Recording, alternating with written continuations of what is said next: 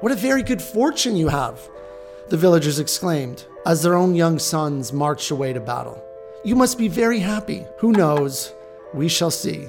Hey, it's Jeremy here, and today I'm wanting to share with you a old story. It's called The Farmer's Son, the story of the farmer's son. And it's helped, this perspective has truly helped me get through tough times. And it's an inspirational short story. One day in late summer, an old farmer was working in his field with an old sick horse.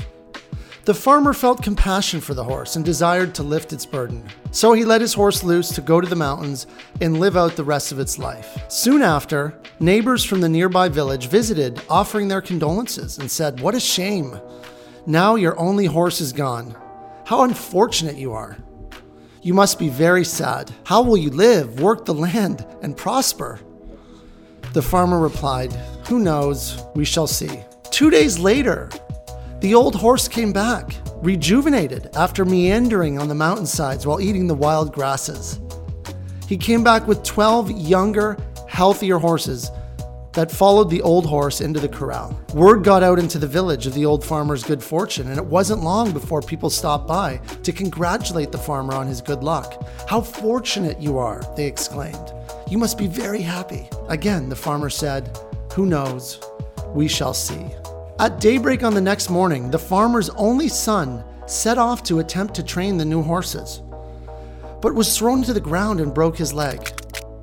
One by one, villagers arrived during the day to bemoan the farmer's latest misfortune. Oh, what a tragedy! Your son won't be able to farm with the broken leg. You'll have to do all the work yourself. How will you survive? You must be very sad. Calmly, going about his usual business, the farmer answered, Who knows? We shall see. Several days later, a war broke out. The emperor's men arrived in the village, demanding the young men come with them to be conscript- conscripted into the emperor's army. As it happened, the farmer's son was deemed unfit to serve the emperor because of his broken leg. What a very good fortune you have, the villagers exclaimed as their own young sons marched away to battle. You must be very happy. Who knows? We shall see, replied the old farmer as he headed off to work his field alone. As time went on, the broken leg healed, but the son was left with a slight limp. Again, the neighbors came to pay their condolences. What bad luck, they said. Too bad for you. But the old farmer simply replied, Who knows? We shall see. As it turned out, the other young village boys all died in the war, and the old farmer and his son were the only able bodied men capable of working the village lands. The old farmer became wealthy and was very generous to the villagers. They said, Oh, how fortunate we are. You must be very happy. To this, the old farmer replied, Who knows? We shall see. So, I hope the message is clear to you that each event that happens to us in our lives, in our business, is just that an isolated event. And if we look at that on its own, we often miss the big picture.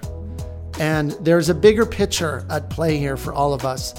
And often what you think is unfortunate in the moment turns out, I know this for myself.